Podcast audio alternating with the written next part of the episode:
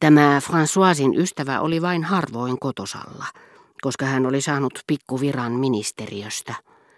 Alun perin räätäli oli työkseen tehnyt liivejä likan kanssa, jota isoäitini oli luullut hänen tyttärekseen, mutta hänen ei enää kannattanut jatkaa sillä alalla, koska tyttö, joka tuskin lapsenkengistä päästyään, jo siihen aikaan kun isoäitini kävi Rova de Villepari siitä tapaamassa, osasi näppärästi sovittaa ja korjata hameita, oli erikoistunut naisten vaatteisiin ja nimenomaan puolihameisiin.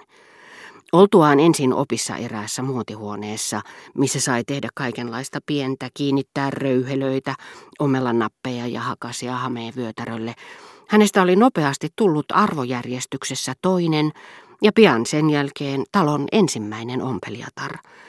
Ja hankittuaan ensin laajan asiakaspiirin hienostorouvien keskuudessa, hän teki nyt töitä kotonaan toisin sanoen meidän piharakennuksessamme, useimmiten parin ompelimosta tulleen nuoren työtoverin kanssa, jotka olivat hänellä opissa. Jypianin läsnäolo ei nyt enää ollut välttämätön. Tosin hänen isoksi tytöksi kasvanut likkalapsensa joutui vielä tekemään liivejäkin, mutta ystävättäriensä avulla hän tuli toimeen omin neuvoin. Niinpä hänen setänsä Jypian olikin päättänyt hankkia työpaikan. Aluksi hän oli vapaa tulemaan kotiin jo puolelta päivin, mutta saatuaan lopullisen nimityksen virkaan, jonka haltijaa hänet oli ensin kutsuttu auttamaan, hän palasi vasta päivällisaikaan. Onneksi virallinen nimitys astui voimaan vasta viikon kuluttua taloon tulostamme, niin että Jupien ennätti osoittaa ystävällisyyttään ja auttaa Françoisia pääsemään suuremmitta kärsimyksittä vaikeitten alkuaikojen yli mutta minun on tunnustettava, että niin suurta hyötyä kuin hänestä olikin Françoisin kannalta lääkityksenä muuttoa vastaan, Jypien ei minua ensi alkuun juuri miellyttänyt. Jonkin matkan päästä hänen säälivän surumielisiä katseita tulvivista, uneksuvista silmistään, jotka muodostivat hätkähdyttävän vastakohdan paksuille poskille ja kukoistavalle ihonvärille, Sai sen käsityksen, että hän joko oli vakavasti sairas, tai sitten oli vastikään menettänyt jonkun rakkaan läheisen. Vaikutelma oli pettävä, sillä heti kun hän ryhtyi puhumaan, ja hyvin hän puhuikin, hän oli lähinnä ivallinen ja kylmä. Tässä katseen ja sanojen riitasoinnussa oli jotakin kavalaa, mikä teki epämiellyttävän vaikutuksen, ja mistä hän tuntui itsekin olevan tuskallisen tietoinen, kuin kutsuvieras, joka on tullut pikkutakissa tilaisuuteen, jossa kaikki muut esiintyvät frakissa. Tai joku tottumaton, joka joutuessaan vastaamaan kuninkaalliselle korkeudelle ei tiedä kuinka asettaisi sanansa, ja päästäkseen pälkähästä karsii lopulta lauseensa miltei olemattomiin. Viimeksi mainittu vain vertailun vuoksi, sillä Jypianin lauseet olivat vallan viehättäviä. Saattaa olla, että kasvoja tulvanomaisesti hallitsevat silmät vain ilmaisivat sitä harvinaista älyä, joka hänessä varsin pian herätti huomiotani, älyä, joka oli kirjallinen luonnollisimmalla tuntemallani tavalla, siinä mielessä, että tämä todennäköisesti vaille koulusivistystä jäänyt mies oli vain joidenkin harvojen, hätäisesti luettujen kirjojen avulla opetellut tai omaksunut kielen hienoimmat ja kekseliäimmät käänteet. Etevimmät tuntemani ihmiset olivat kaikki kuolleet nuorina. Olin varma siitä, ettei myöskään Jupien eläisi kauan. Hänessä oli myötätuntoa, sydämen hyvyyttä, herkkiä ja positiivisia tunteita. Osassa, jota hän Françoisin elämässä esitti, häntä ei kauaa tarvittu. François oppi esiintymään siinä itse.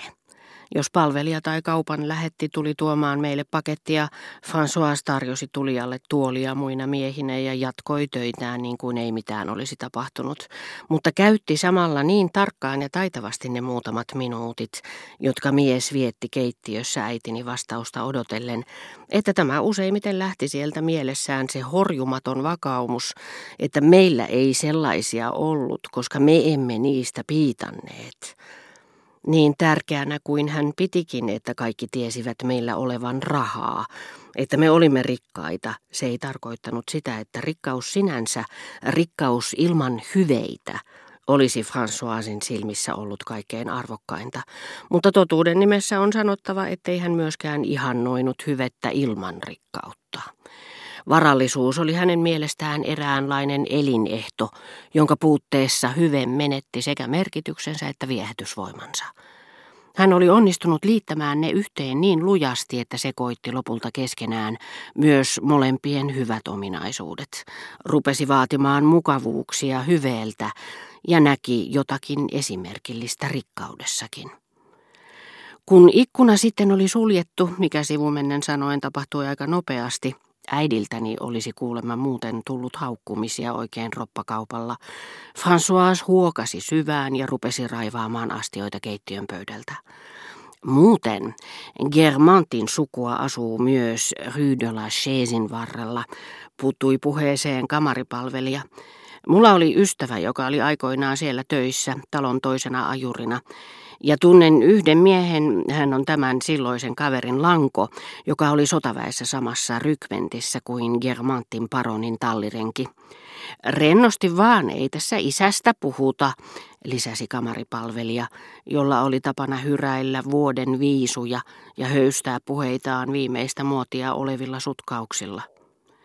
Françoisin silmiä alkoi jo ikä hämärtää, ja sitä paitsi hän näki kaiken kompreista käsin, epämääräisessä kaukaisuudessa, niin ettei hän erottanut sanoihin kätkeytyvää pilaa, mutta oivalsi kyllä, että oli pilasta kysymys, sillä sanat eivät liittyneet kivuttomasti niitä edeltäneeseen virkkeeseen, ja ne oli erityisellä äänenpainolla lausunut mies, jonka hän tiesi vitsinikkariksi.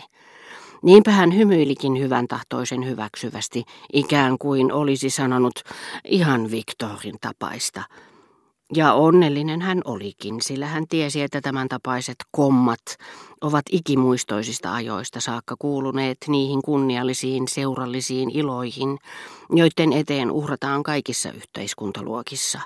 Pukeudutaan hienosti ja lähdetään ulos vilustumisen uhallakin. Sitä paitsi hän luuli kamaripalvelijaa ystäväkseen, sillä tämä puhui hänelle yhtä mittaa ääni närkästyksestä väristen kelvottomista toimenpiteistä, joihin tasavalta kohta aikoi ryhtyä kirkonmiesten päämenoksi. François ei tajunnut raukka, että vihollisistamme julmimmat eivät suinkaan vastusta meitä, eivätkä yritä saada meitä muuttamaan mielipiteitämme, vaan liioittelevat ja keksivät uutisia, joiden tietävät meitä haavoittavan ja varovat visusti puolustamasta niitä edes näennäisesti, antamasta selityksiä, jotka saattaisivat lievittää pahaa mieltämme ja herättää meissä vaisua kunnioitusta puoluetta kohtaan, jota he meitä piinatakseen kuvailevat samalla sekä viheliäiseksi että voittoisaksi.